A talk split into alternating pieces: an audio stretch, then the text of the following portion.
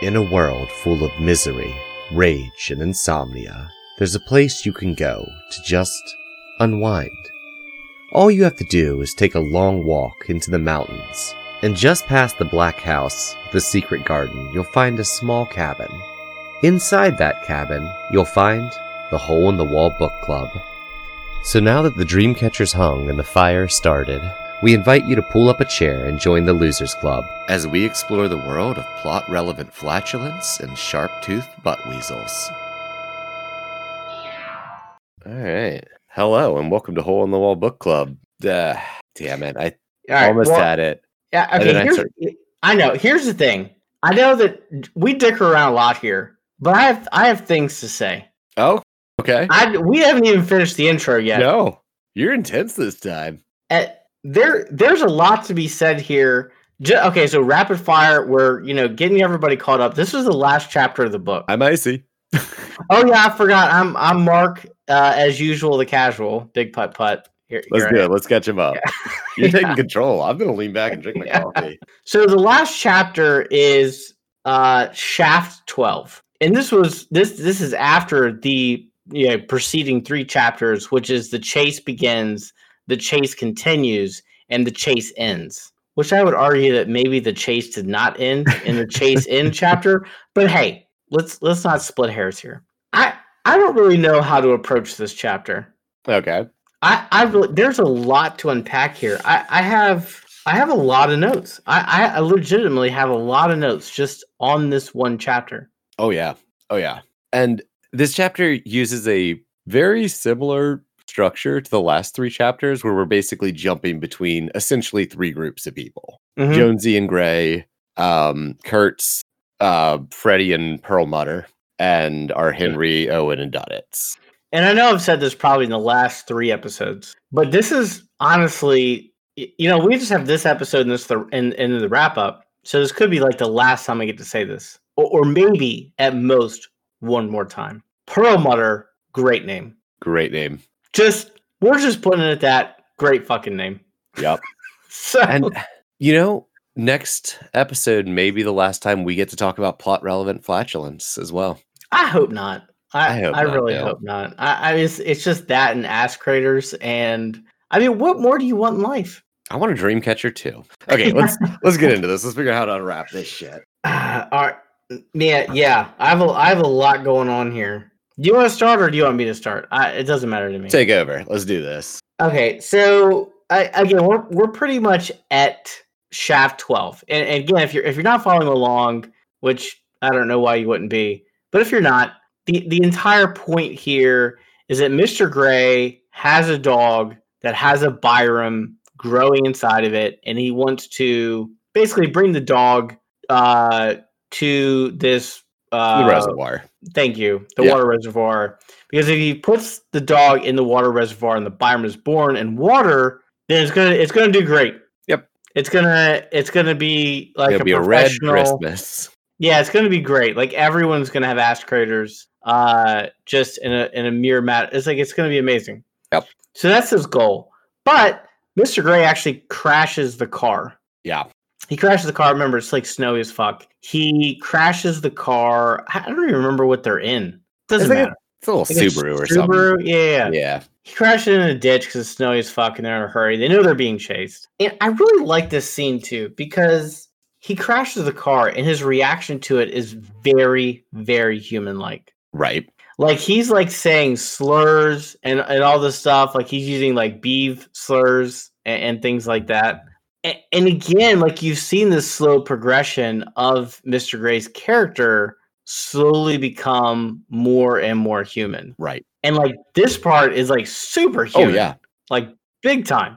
Um, which, which I really, really appreciated. And, and he also expressed a lot of fear of, of Duddits. Right. Like this is one of the big reasons why he wants to like get going here is that A, it's, a, it's his imperative, but he is like legitimately scared of yeah. Duddits. Like this time. is the first time that he's been fully like, oh shit, I might fail. Like mm-hmm. he's been so overly confident this whole time. The like, oh, you can hide in the office. I will get in there. And maybe not. Maybe you won't.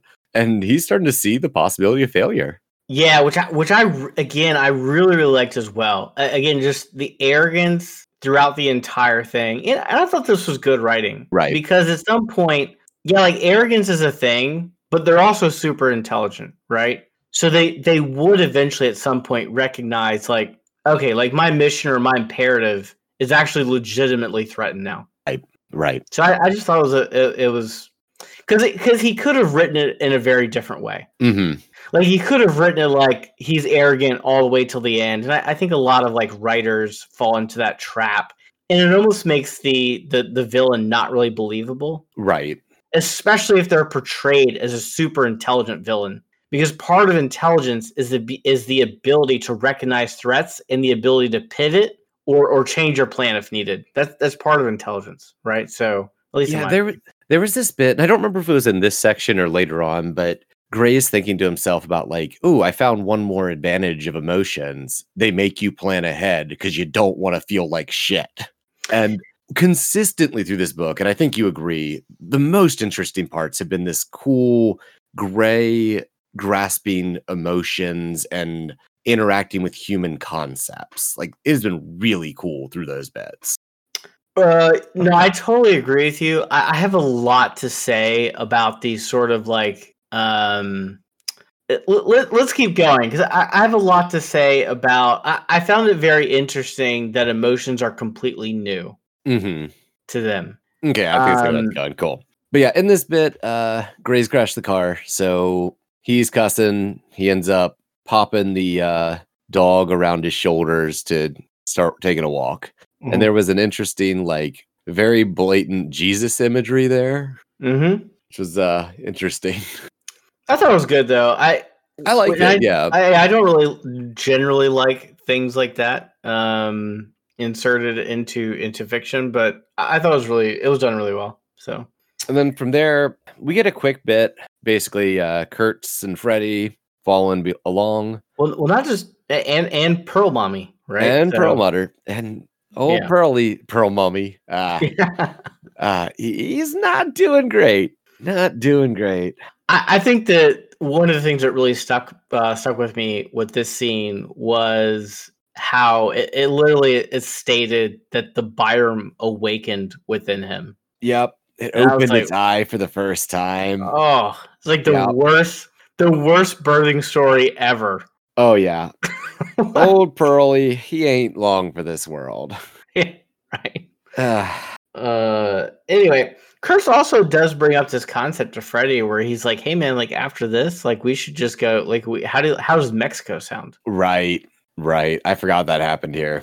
Yeah, like he brings up to him, and it's weird because it, it's presented here as like a legitimate, like, hey, we should go to Mexico. Yep. After this. But like quickly later, this turns into like a a, a very weird thing where like Kurtz is like, oh yeah, I'm not bringing this motherfucker along.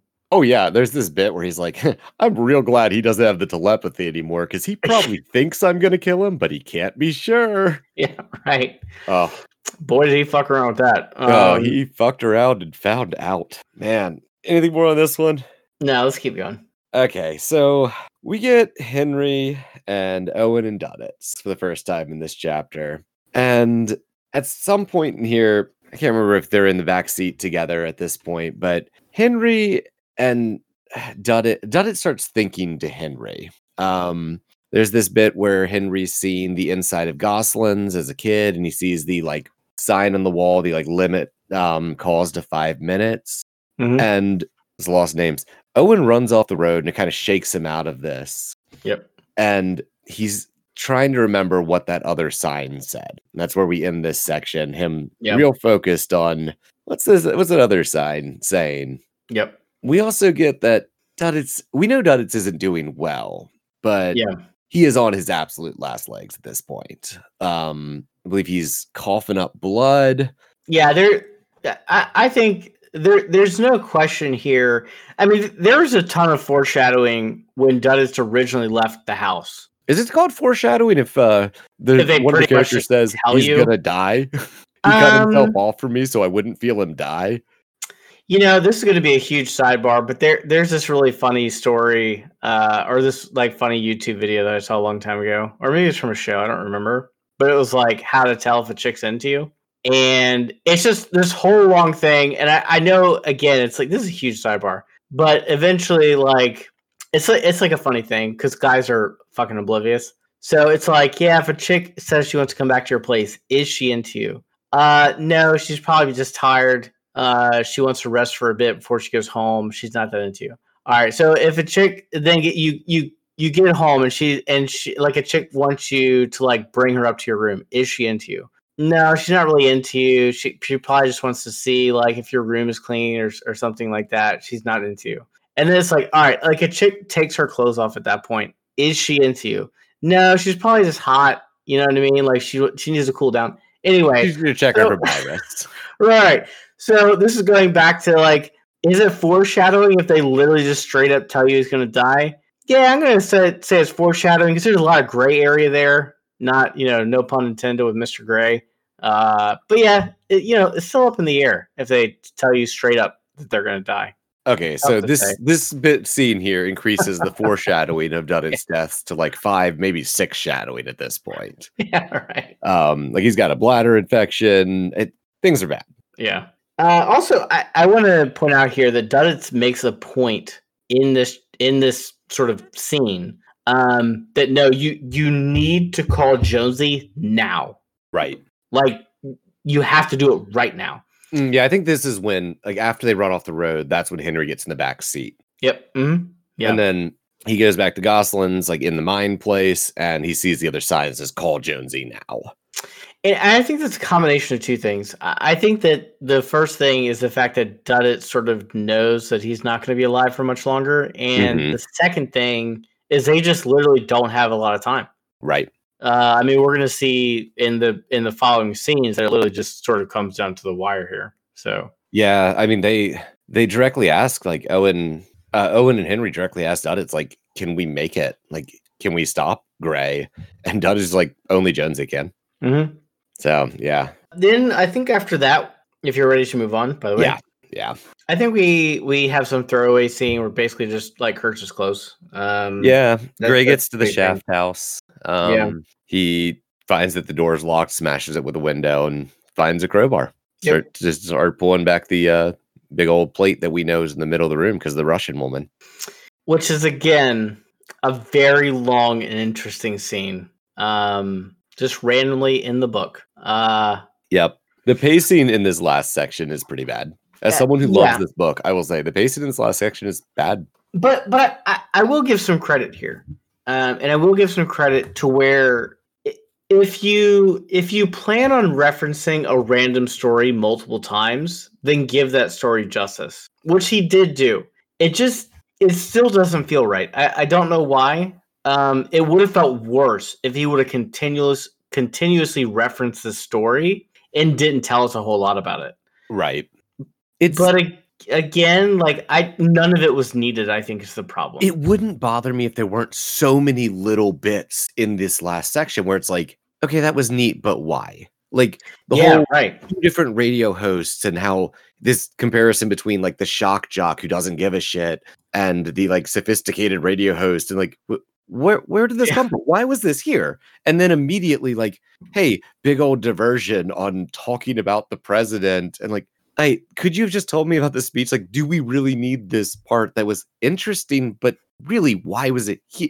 Like, if it had just been the Russian woman story and not these other diversions, wouldn't have bothered me nearly as much. Yeah, and again, I, I think it's a huge scoping issue, right? Because, like, I, yeah, and I know that we we sort of disagree on this, but when, when you take a book like The Stand, ha- having a large scope makes sense, right? Because again, The Stand is essentially about the entire. Well, it's really about the country, but it also sort of tangentially about the entire world because you know right. the virus spread throughout the entire world. So, like, those sort of side stories make sense in the context of that story, but it doesn't make sense here, where right. really the entire story has to do with, like, the Jefferson Tract and just literally a little bit of Maine, which we've already established in, I think, the previous episode or the episode before that. That Maine doesn't actually real? exist. It's not real. Yep. No, um, no one place has that many snowcats. Right. No, no one place has that many snowcats or that or that much bad shit going on. Maine is a manifestation of Stephen King in real life, and it's it's mass hysteria at play. People Maybe are very Stephen worried. King is the turtle god, and we're all just his dreams, dude. This this is a whole side season that we're about to do. Bam! Just based on, we're probably going to disappear because Stephen King's going to be onto us, and he's just going to unimagine us out of existence. Oh yeah, I don't know. We're pretty memorable. I don't think he can stop thinking about us. Yeah, that's true. Uh, I, I, I'm pretty sure he's talking to sponsors right now. Be like, hey, th- these guys, they're they're kind of a big deal. So anyway, if if Stephen King put a word in with Big Putt Putt, dude, say, they, it would help us out. It would. Stephen King, if you're listening, which I know you are. Uh, put I'm in, assuming he isn't because we haven't gotten a cease and desist yet. Nah, Stephen King's a pretty cool guy. If you're listening, come, come, come hang out. We'll go to uh, Patterson's and get a JoJo Sunday. Yeah, and I you think will immediately that, get diabetes. Yeah, I think that a lot of our opinions are actually much in line with Stephen King's anyway. Well, I um, like this book and he doesn't, so that's the difference. well, I'm, I well, I can't really talk about it until the wrap up about Fair. my my overall sort of review of it. Um, you knocked your you knocked your camera over, and now I can't function as a yep. as a podcaster. Okay, now we're back to normal now. Maybe everybody calm down. No one worry. Uh, the technical difficulties are being sort of sorted out right now. It's kind of a big deal. Holy shit! Did my color get significantly better from dropping my webcam? It did. I thought I was going crazy, but yes, it did. Yep. I had this nasty blue haze the whole time. We didn't dicker about anything, so let's dicker about my camera. uh, and this, the thing that the audience can't see. I had this yeah, nasty know, blue right? haze. I knock the camera over, I pick it up, and boom, much better. This camera is still haunted a little bit. Well, I think I, the audience needs to use their imagination a little bit, you know? Made like, in Maine. Oh, I get it. Oh, shit. Uh, okay, it's, not even, a, it's not even a camera. Where are we? I, I completely... The Shaft House, right. The Russian woman. That's where we yeah. got off track. So the, the big next thing that we need to talk about is the actual call between right. Henry and Jonesy. And we start this in Jonesy's perspective. What did you think of this scene? Because Jonesy is in his office and honestly, his brain is falling apart. I think at some point it's referred to as like the fall of the office of Jonesy. Yeah, this... What do I think about this part? Wow, that's that's a good question. It... I don't. I don't really know. Like literally, to be, I'm literally here to. The whole point of the podcast is to talk about how we feel about particular sections of each book, and then the the sort of the entirety of it. But I, I don't know if I'm ever going to know how I feel about this. It, it's this weird thing where they talk and they they start talking about it, and they're talking, and they eventually, at some point, they say, "Well, we're in the Dreamcatcher, and we always were." Right. Right. And I said last episode or the episode before, I was like, my big fear about this book is I think that I'm gonna, I think I'm gonna finish it and not, and still not know what the fuck is going on. Mm-hmm. I was like, I, I legitimately have a very big fear that, that that's gonna happen, and that is a hundred percent what happened. Like maybe I'm just too dumb. Like maybe, like maybe all of our listeners and readers of this book, they're like, dude, it's like super obvious. Like why didn't you get this? Mm, nope. I complete. I don't get it at all. Like I, I don't understand. Like I, I tried thinking about it a lot, like uh, like a lot. Uh, and then it, it's tough. It, I might muddle this scene with some some scenes that are about to happen. But at some point, they start running along the Dreamcatcher, the different threads of the Dreamcatcher, mm-hmm. and I was like, uh, okay, I'll just take that as a thing. Because it makes zero sense to me, like at all. Okay. Um, but okay. So I completely agree with almost everything here. I honestly, I, I have very complicated feelings about all of this. And it comes down to, I adore most of the imagery in it. I think that just the general imagery of like the office falling apart and such is awesome. I agree with that, yeah. I enjoy some of the concepts that I think are happening here. Yep. I think Stephen King made the most muddied concept out of this. Like, in actuality, like he has his own characters seeming to continuously question what's happening in a way that conf- seems to be just to confuse the reader. Uh, right. And this this is going to be tough because I don't know how much I want to save for this episode or, or talk about in this episode and how much I want to save for the actual wrap up. Okay, fair. fair. Um, It, it, let, let's just keep going. If we, if we have no more to talk about this scene in particular, like let's just keep going and right. and sort of see how it goes. Because we have we still have a lot left, right? So right, right. So so meanwhile, they're having this call. Mister Gray has like he gets to the actual like hole, right? The shaft house, and right, yeah. and he's he's pretty much so distracted or, or focused really on on his mission. He doesn't even realize that. Like Jonesy left the office. Yeah, like there's a bit earlier where he wants to go to the office door and try to figure out what Jonesy's doing, but he's keeping his full focus on making the Byram and the dog not wake up yet. And mm-hmm. I liked that that distract like the splitting of his focus, which we've seen throughout. Like I do like these bits. Like we've got some small elements that keep that have come back in a really cool way, in a way that drew, uh, that uh, Needful Things didn't do. Like yeah. In the um, like, yeah, we saw like magic and sleight of hand, but my God, even after seeing the end of it, I was like, that doesn't even feel fair. Dude, I look here. Okay, well, about Needful Things, and this is gonna be quick because this is not what we're you know supposed to be talking about in this episode. But I could probably do an entire part two of the wrap up of Needful Things. Yep, I'm I'm so hurt. By it, like emotionally, I might need therapy. It's like Stephen King came into my house and killed my dog. No, he came into my house and he killed my spirit, and he implanted a Byram into my asshole. That's the problem. I will be living with the Byram for the rest of my life until Needful Things creates an ash creator of my soul. That's the problem. That's it. That's fucking it, man. So I'm gonna bring it up as often as I can. Then I want to keep that ass creator fresh. Yeah, if I, like, seriously, if I just had a chance to sit down with Stephen King for one moment, I'd be like, hey, man, I love it.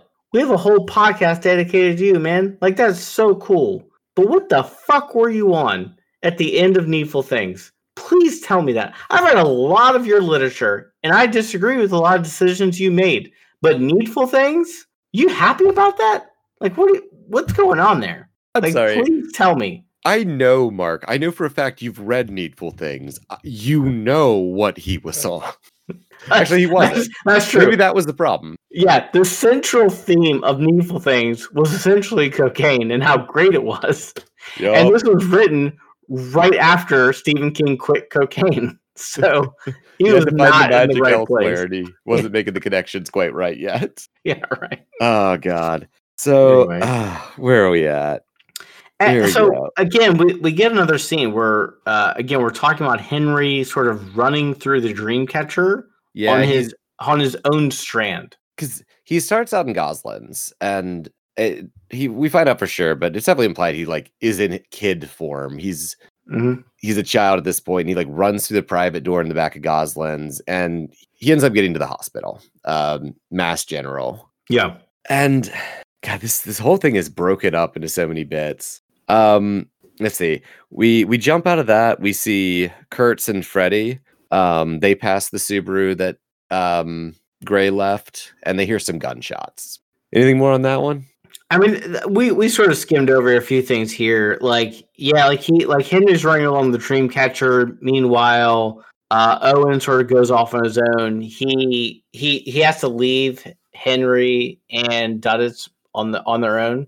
Yeah, like because he's like he doesn't really know what's going on, but he's like, I have to get, I have to go get shit done. So he like blasts out the window because he's like, well, if Kurt sees them, sees them, because there's already blood everywhere, because like Dud is like bleeding out from everywhere. He's like, so maybe they'll just think that like they got killed. Yeah, when Owen um, gets out of the car, he looks in the back and he thinks they're dead for a second because they're just like wrapped up, hugging and not right. moving at all. And it also, like, meanwhile, like Gray is like moving the lip of the sort of uh, the manhole cover or whatever, which is incredibly yeah. powerful. And like Mister Gray is like super upset that Jonesy's not in shape. He's yeah, like, damn it, man. He's like, you sit here and you just do a job where you think, and you barely even think because you're a fucking human. You didn't take care of your body, and I yeah. think I need your fucking body. You're shitty. Oh my right. God, he is pissed that Jonesy didn't work so out. So mad.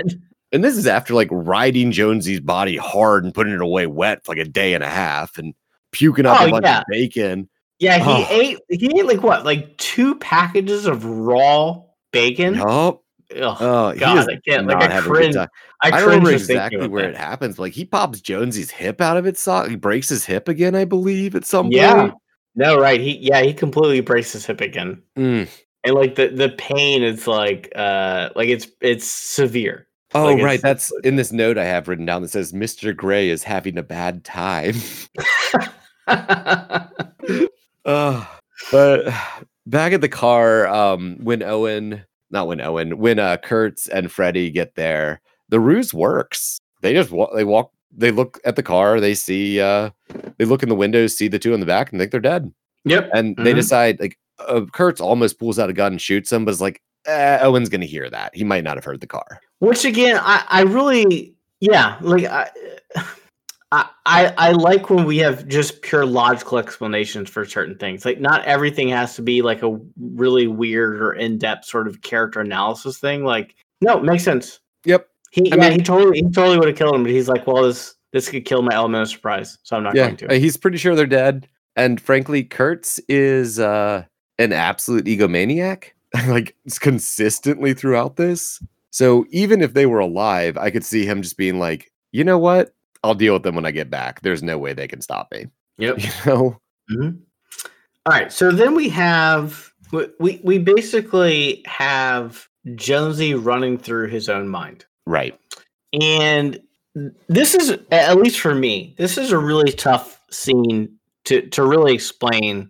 But basically, he's, he's running through his own mind, or uh, A K A the Dreamcatcher here. And we, we have this huge reveal. Right. So we have this huge reveal that Mister Gray actually was never real. Right. Um, he was just basically a, a rendering of the human imagination. And this is exactly where I, A, thought, okay, that's interesting. I also now have a very, very big problem with this book. All right. For a few reasons. First of all, it's been said multiple times that the reason why Jonesy is unique is because he's immune to the virus, mm-hmm.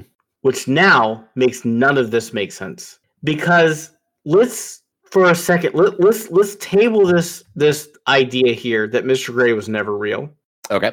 Then the only thing that you're left with is the fact that the virus itself is what is actually causing sort of everything that's going on. Either that or the Byram or the consciousness of Mister Gray, right? So we already know that he doesn't have a Byram. He's immune to the virus. And now you're telling me that Mister Gray isn't real at all. So what the fuck are we talking about? And this is where I think, at least my interpretation of this ending, I think is really cool. I think Stephen King did his normal Stephen King thing of muddying shit so much it's almost meaningless. Oh, yeah. No, no, big time. Because there's so much, he- like, the groundwork to this, and I'm going to talk a lot more about this when we do the when we do the wrap-up. I, I promise you, uh, we're going to go a lot into this. There's so much good premise here. And, man, you fucked it. Like you, I, I really think that you did. You fucked this up because I, I can't get past this point. And there's a there's some uh, portion of this that makes sense. The reason why they look like the stereotypical alien, like gray and large sort of eyes and all that stuff, is because that's what humans believe aliens look like. So it's just, again, like I said right here, it's a manifestation of your imagination. Right. Like, oh, there's an alien here. What does he look like? Well, he looks exactly like what your brain says he looks like. Right. So that part makes sense. But when you compare it to the rest of the narrative, it suddenly makes no sense at all. Like, I, again, I don't know what's happening anymore. Okay. I am going to tell you my theory slash interpretation here. Okay. Okay. Yeah. Let's cool. do it. So. Start first off, I'm going to start with, I think the dream, the Dreamcatcher is this book's word for The Shining, frankly. Like it's, it's just okay. that simple. I think yeah. the thing that Dreamcatcher is saying that other Shining books aren't explicitly saying is that everyone is connected with The Shining. And this running along the Dreamcatcher is running through connected minds. Okay. I think the virus is also connected to The Shining. And I don't think I, th- okay, the whole Mister Gray isn't real, I think, is only kind of a half truth. I think Jonesy was never affected, but the virus, it basically tricked his mind into, I think it was exerting mental control over him. And the creation of like Gray, the personality of Gray was, it's like it and Jonesy's shit connecting.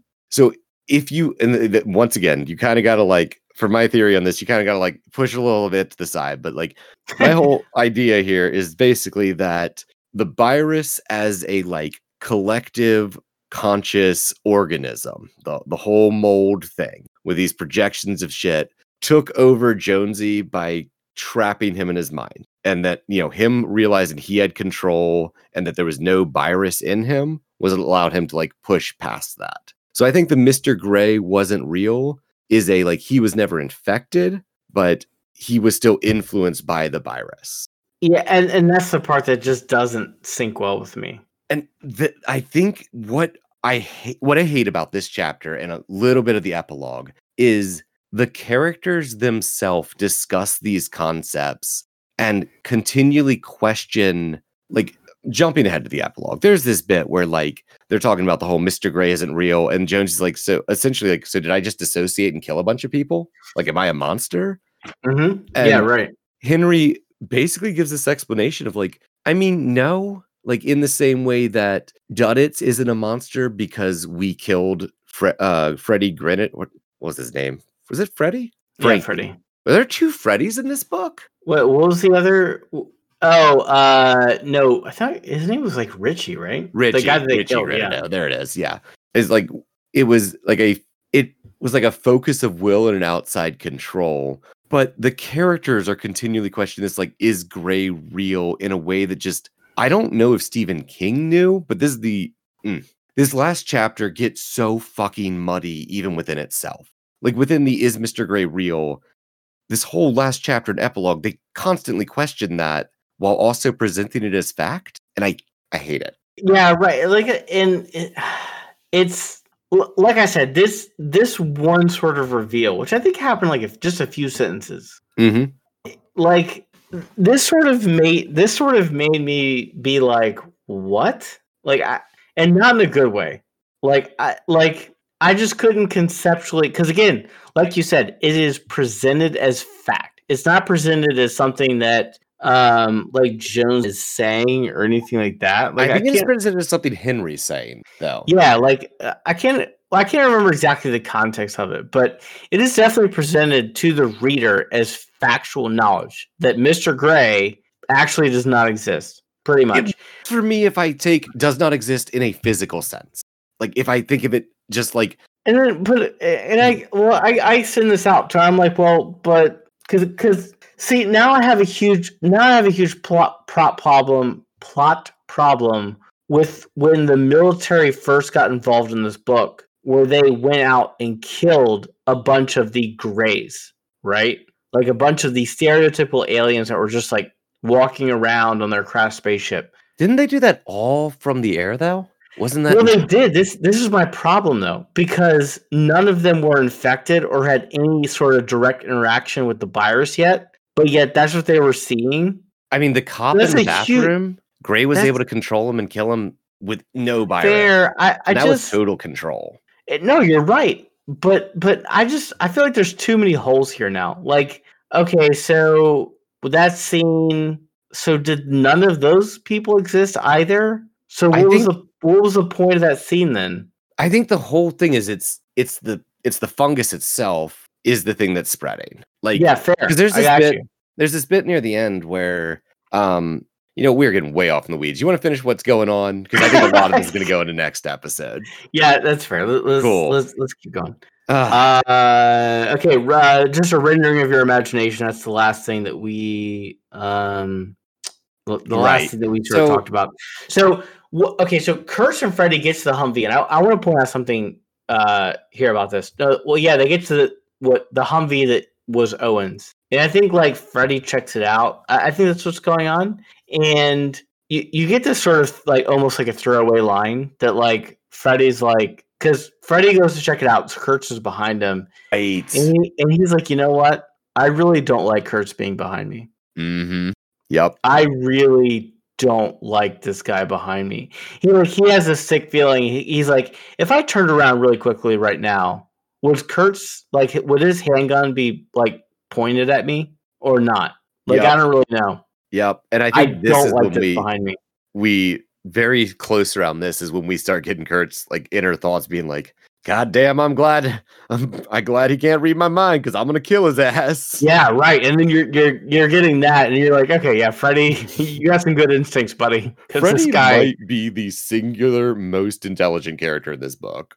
Yeah, no, I, I'd go with you on that. Uh yeah. But um back inside the mind hospital, uh yep. Jonesy and Henry meet up. And I want to point out this is our first. And they're not even face-to-face. This is our first face-to-face in current time from these two characters in this yeah, entire book. Right, in the entire... No, you're right, because we start the book out where, uh, what was it, Henry and Pete are, are going to the store. Right. And Jonesy and Beeve are out hunting. Yep. Right? Like, that's how the book starts. And it really is crazy. Like, this book is, is what, like six, seven hundred pages? Somewhere around there, yeah.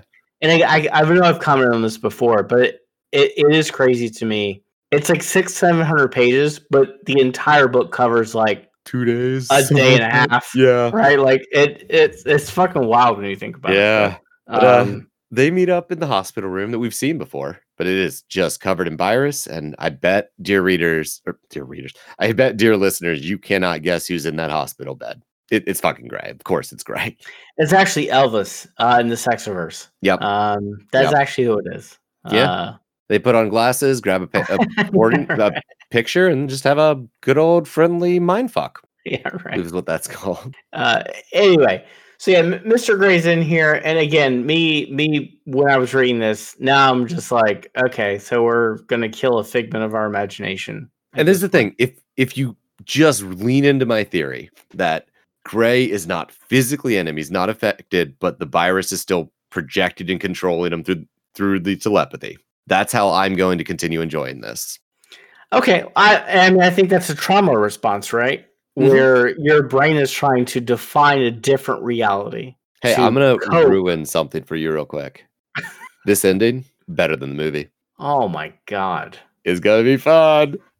Uh, You've seen the movie too? Oh, yeah, the movie's what I'm more familiar with. The oh, yeah, movie... no, no, you told me. You told me in a previous episode. You said the weird thing about this, I think you actually saw the movie before you saw, or before oh, yeah. you read the book. Oh, I... And that's actually how you got to know what what the portrayal of what the Byram actually looked like. Yep, yep. I am so excited. Again, I know we're we're getting it's off on a tangent here, but that's what we do. It is my favorite Stephen King movie. That does not mean it's good. So, yeah, what was it, like twenty-five percent on Rotten Tomatoes? Uh, like I checked it today. It is twenty-eight percent, exactly the same as Needful Things. Wow, we uh, man, I think I think it's going up, which is wild because it has Morgan Freeman in it. Morgan Freeman is amazing, which means that it really has to be astonishingly terrible. Can't wait to talk about this. It's going to be great. Okay, so I'm gonna, fa- I'm gonna go kind of fast, like a little bit faster here because we are gonna run long on this one because we ranted. Yeah, uh, that's what we do. That's what so we do here. We get this bit in this hospital room where they finally decide to directly confront the foe. The same, the, the in the standard way you fight an alien invader, you hold a pillow over his bedridden face, and uh, yeah, this I do enjoy the killing blow. Like, okay, well, we've I'm not, glad you did. We've not touched on it much, but Jonesy's. A big trait that's been coming up about Jonesy is his like obsession with movies. And there's been a lot of media stuff throughout this. Like even Perlmutter, when we first met him, is like thinking about how he would fr- like seen, like frame this in a movie. Yeah. And for the thing that actually finally kills Gray to be Jonesy breaking a remote control and then using the jagged plastic to slice Gray's throat while Henry uh, holds a pillow over his face. I enjoyed that. I thought it was a nice little touch. Um, I'm seeing from your face that you disagree. I ugh, there's there's so much here. Like this is the main antagonist of the entire book, and he dies by someone holding a pillow over his head in a figment of someone's imagination hospital bed. Now, I want to be clear here, because I honestly, this is really important. I'm okay with this ending because I think I think it's bad. I think that there could have been a lot a lot more here that could have been in- interesting, but it wasn't like Needful Things bad. Right, right. It wasn't Needful Things bad where I was actually offended to read the end of the book. Like, I was morally offended. Like, some law should exist where, where that shouldn't be allowed. Like, you run for uh, president. That's your entire yeah, campaign. I don't know why the Senate isn't talking about this right now, because that's offensive. Okay. If I am elected so, president, I will stop shit from needful, like needful things from yeah. ever happening again. Nothing so, else. That is what I will do. Right. So it's not that level, but still, like, I was just like, okay, Stephen King, you could have handled you could have handled this in a lot of different ways, and you you just I feel like you handled it handled it in a very uninteresting way. Like, it, it has some poetic justice to it, I, I guess, but again, I, I just I don't know. I agree with you about the ending as a whole. I like this particular scene because I felt like in the whole Jonesy having to realize he has control of his mind, I liked the simplicity of it. But I will agree yeah. completely on the ending of a whole. This is a standard Stephen King ending. Like, it's well, old. Like, there's good bits, but at, overall, it's so muddy what's actually happening. Yeah. It, because again, we've just established a few scenes earlier that Mister Gray doesn't actually exist. And I hate that. I, I, I really legitimately hate that one, that one little paragraph in this book fucks the entire book for me. Yeah. Because now there's so many things to me that doesn't make sense. I will sit here in my trauma response and just decide it meant he wasn't physically infected. Yeah. Like, we're going to talk. I'm going to talk about this in more detail in the wrap up, mm-hmm. but fuck that paragraph. Yeah. Like, remove it from the book. Like, you need to rewrite it. Like, fuck that part. A- anyway, let's keep going. So in the real world, while this is going on, these are interspersed scenes. Yeah. Um, Gray is, he's got the, the manhole cover off enough that he's trying to shove the dog through. Yep. And um, he's cussing at a dog because its almost dead body won't fit through the hole he made. Yep. Um, mm-hmm. After the bit where they actually slice his throat, like, he reaches up, feels this slice on his throat. And I do enjoy his last thoughts as a consciousness, as he's just like thinking through everything. And, and there's that bit where he's like, maybe I should have taken him up on that offer to go native. Maybe I should have done that. Yeah. And there's, there's a part of me that, so I, I love sci-fi as well. And I've read a lot of, like, Isaac Asimov and um, who who wrote like um, who wrote Ender's Game? Uh, Orson Scott Card. Thank you.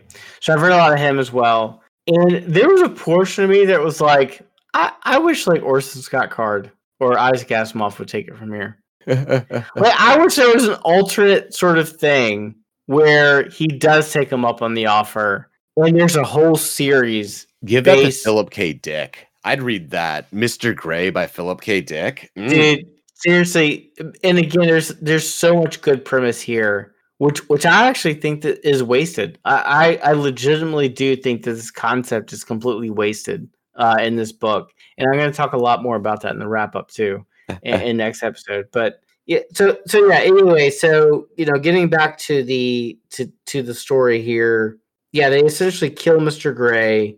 Uh, Duddits basically loses all connection, so like Henry and Jonesy are not connected anymore. Yeah, they're doing all this through like Duddits' power, which is yeah. why I think the alien virus is projecting Mister Gray. That's that's, that's right. My whole, I, I, I gotta stop. We gotta stop getting into that. Yeah. Um, so there, Jonesy like gets control of his body back, yep. and it's kind of a cool bit because like at first he feels nothing. He's like, "Did I die?" And the thing that brings him back to reality is the piercing pain in his broken hip. Yes, and uh, a new baby Byron being born. Yep. Very beautiful thing. Uh, the dog didn't fit through, but that doesn't stop the big old shit weasel from dripping out of his butthole. Jesus Christ. So Jonesy grabs it, tries to fling it across the room. And then we see Owen, who's at the window, just staring, completely frozen at how right. terrifying this scene it- is. Right, it's important to note here, he's frozen with like a fucking M P five in his hand. Yep. And honestly, I loved this, this scene, like, I really liked it. Like, I actually really liked this scene where it's just like, because again, Owen has not seen anything like this before. Right. I mean, not even remotely like this. The only thing that he's seen is the fucking virus growing a little That's bit. That's just right? child's play. Yeah. No craters like, there. He's seeing like a plant grow. And now he's seeing the fucking Byram, this fucking ass-eating weasel. Yep. He's like, what the fuck did I get myself into on this one? Like, Jesus yep. Christ. And he's like, this, he's completely frozen. We get this bit from his perspective where he's even just thinking through, like, I, I, like, Jonesy's yelling at him to shoot it, and he's like, yeah, I am the last hope of humanity, and I can't move. Yeah, right. And then we cut over to Henry and Dunnitz. And Henry's looking at Dunnitz and straight up thinks he's dead. He's like, he's he's done. That took it all out of him. And Dunnitz has one tiny bit of strength left in him. And he uses it to raise his finger up like a gun and go, we got some work to do now. Yeah. And we get like a nice sweet send-off scene where like the last thing he says is like that he loves Henry and then he dies. Yeah, I, I thought this was, um, you know, th- this scene, you know, for, for me, the mark of a great book is any is is any book that has an Elvis sex scene. Well, that that's one thing. I mean, that's the first thing I'm looking for. Like, if there's not an Elvis sex scene, I'm like, okay, well, you can't be great, yeah. right? But but maybe seven out of ten. Yeah, exactly. So, but but again, like I, I'm I'm looking for sort of emotional connection or, or emotional impact that the book may have. Like, if mm-hmm. I just read the book, and I'm like, oh, it's a good book, and it doesn't have an, an emotional impact on me, I can't classify it as a great book. I may not even classify it as a good book, right? So, um, but this scene is is is emotional. Like when Duddits is finally dying, um, it, it's a it's a tough scene to read. So yeah, um, I can't remember when we actually see Owen. Oh, right. Um, so I mean, yeah. Eventually, um, uh, Owen essentially at, at, after all this, Owen essentially shoots the Byram, which is really like high sort of intensity scene because he like misses it first and it, he eventually gets it. Yeah, right? He hears that Scooby-Dooby-Doo, we have some work to do now in his head, and he feels his hands being lifted up to like raise yep. the rifle in a position. And then he's like, oh shit, shoot, and starts shooting. Yeah, it, he eventually gets it. Um, and then, and then, yeah, like, uh, eventually Owen gets shot. Yeah, yeah. Kurtz and Freddy are hiding in the trees. Yep. Um, there's this tense standoff between Owen and Jonesy, where Jonesy's like, you don't have any reason to believe me, but Gray's dead. We killed him in a hospital room in Massachusetts. He's gone. Mm-hmm. And Owen's like, dude, I don't know what the fuck you're talking about, but all right. I like Jonesy is just straight gone at this point. He's like, kill me if you gotta. I really don't care. Yeah, he's in like so much pain. He's been through so much shit. And he just watched like pretty much all of his best friends die. Except for Henry, and I don't even think he knows whether or not Henry is truly still alive. Right. But he knows that Beav and Pete are dead. Yep. Right. I mean, and again, this book happened. His body kill Pete. Yeah. Right. Exactly. And, and a lot of other people too. Oh yeah. So yeah, he's pretty much like whatever. Fuck it. So yeah. So Owen starts heading back and uh, gets shot by Kurtz. And uh, man, Kurtz really shouldn't have taken the time to gloat. Like, no. Puts a dunce cap on Owen, yeah, made of like the newspaper about the alien invasion. Yeah. And uh, Freddy blows his fucking head off. Yeah. Yeah, Freddy kills him like, in, in a big way. He goes um, out exactly the same way Ace Merrill did. Yeah. Exploded head from a from a character shooting him from behind that he didn't think about. Yep. Yep. one hundred percent. And Owen's like, what's up, Freddy? And Freddy's like, yeah, he's going to kill me. Sorry. Okay. Putting you out of your misery and kills yeah. Owen. Which is a Man. good scene. So then, and then Freddy goes back to the Humvee. Oh, Freddy, Freddy, Freddy, Freddy. He forgot about old Perlmutter. Whoo, buddy. Yeah, Perlmutter. Um, oh man. Perlmutter is uh, had a hard delivery. Sadly, yeah. he, he, he, he he died he, in, the, in the delivery room. Yeah, it's a, it's a it's a sad thing because he he gave birth to a beautiful baby Byram. Uh, a baby Byram that gets to immediately feed when it latches onto Freddy's face and eats the shit out of him. Yeah, and I want to point out here, there, there's this whole fight scene which we can't give any credit to, but but there's this this weird thing that Stephen King felt very adamant to to put here, where the Byram dropped into his lap, and it, and it says tears off his plumbing. Oh my so, god! It so was basically, the Byram it's completely unnecessary. The the Byram drops into his lap and basically eats his dick off. Yep. Also, I will exclusively be referring to my downstairs bit as my plumbing from now on. So sorry to any of my future partners. I and doctors. This is so random, and I was just like, well, "Of course, this is here," uh, because we haven't had a really super weird scene involving genitalia yet in this in this uh in this book, so yep. we have to have it at some point. Toss it in. Very important with Stephen King book, right? So. Right near the end, got to get it in there. Yeah. Uh so poor Freddy, he's dead. Um, Henry basically gets out of his Humvee, finds a gun, and then sh- ends up shooting the gas tank of the other Humvee to blow it up. I'm not yep. doing that scene justice. There's, I think it was actually a good scene where he's like looking at this last shit weasel, and he's like, "Oh, I'm fucking done." Yeah, th- there's a lot to be said about this. I mean, Henry sees basically the, the Byram attack Freddy, and, and and this whole scene. It, again, you just have to read it. Like like it's yeah. a, it's a really good scene, and action scenes are really hard to talk about. They they really always are. And then in the very last pages of the very last chapter of this book, so we still have the epilogue, but the very last chapter of this book, the very end of it, is when Henry Henry and Jonesy are in person for the first time in the book.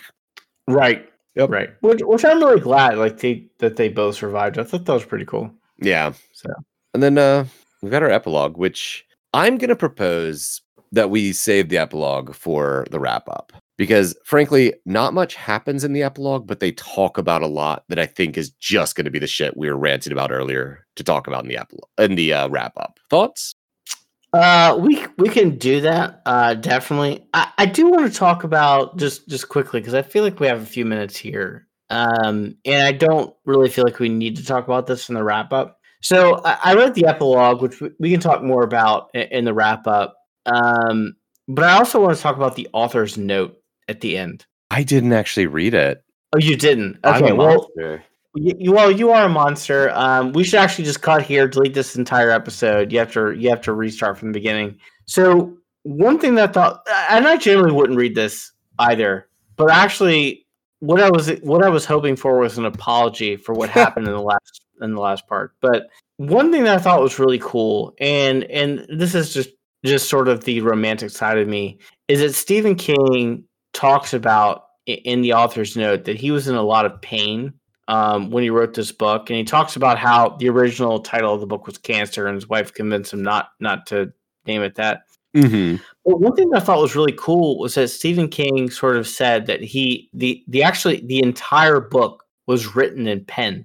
Oh yeah, pen and paper, and uh, and he even goes off to say like, yeah, there there's actually one time we had a really bad storm, and all the power went out, but I kept writing, and I I wrote. I wrote uh, a portion of this book uh, by candlelight, like writing in pen by candlelight. And I like, I just thought that was really cool. Like I'm it's neat. Yeah. Like I just, yeah, I, I don't know. Like, I just thought that was really awesome. Like when I read that, I was like, awesome, dude. Like that's I like, I wish I could have just been a fly on the wall, like watching you write uh, under can. I, I would be curious to know what part you wrote um, under candlelight, but um, Uh, again, I just it doesn't really have to do with the book or, or anything like that. I just I just thought it was a really cool thing. So if you're if you're reading the book and and you haven't read read the author's note, I would I would suggest it. It's like two or three pages, and I, I think it's pretty cool. So I was glancing through this, and I do like this line uh, about his wife. Eventually, I came around to her way of thinking, and she no longer refers to it as that book or the one about the shit weasels. Yeah, right. Oh, good old Tabitha King. Uh, I, again, just if you didn't read the author's note, you should. Yeah, it's nice. Really good. So, oh god, we made it to the end. We made it to the end. So next episode, we are we're going to talk about the epilogue. We're going to yep. give our ultimate review of the book, and we're going to talk about the movie. So if you're following along here, you need to you need to watch the movie before next episode. Oh, and you won't regret it whatsoever. I. I like to keep my sort of expectations um, sort of in check, I suppose. Mm-hmm. So I've, when watching this movie, my expectation is sort of moderately going to be, this is the best movie movie that I've ever seen in my life. Really, I think that um, yeah, if you don't want to get too overexcited and risk disappointing yourself, that's about the level you should set your, set your expectations. That's good, because that's where I'm at right now. I'm that's like, I, I know, like I've already ordered like the memorabilia. Oh, good, um, good, good. I'm gonna decorate my whole house just in Dreamcatcher movie posters and things like that, because you know, I honestly, I know that's gonna be the best. Did you get the special edition one that comes with like the foil packet of Birish you can drink? Well, uh, yes and no. So I, I got that, and I got the regular version because I, I really wanted to make sure that it could be played in, in any room of my house. So right. I, I sort of ordered multiple versions. So um, very important. Oh, fantastic. Okay, you wanna you wanna take us on out of here, Mark? Oh God, oh, I forgot to do the wrap up uh, or the or the the outro. Um, Hold on, I, I can I can pace this off. We don't have fucking time for an outro. Get out of here. Imagine yeah, right. The intro. Well, we can actually say you've read the book. You've read the book. You're right. Yeah, you've read the book. Now go fucking watch the movie and then yeah. hear me rant about all the shit next episode. Yeah.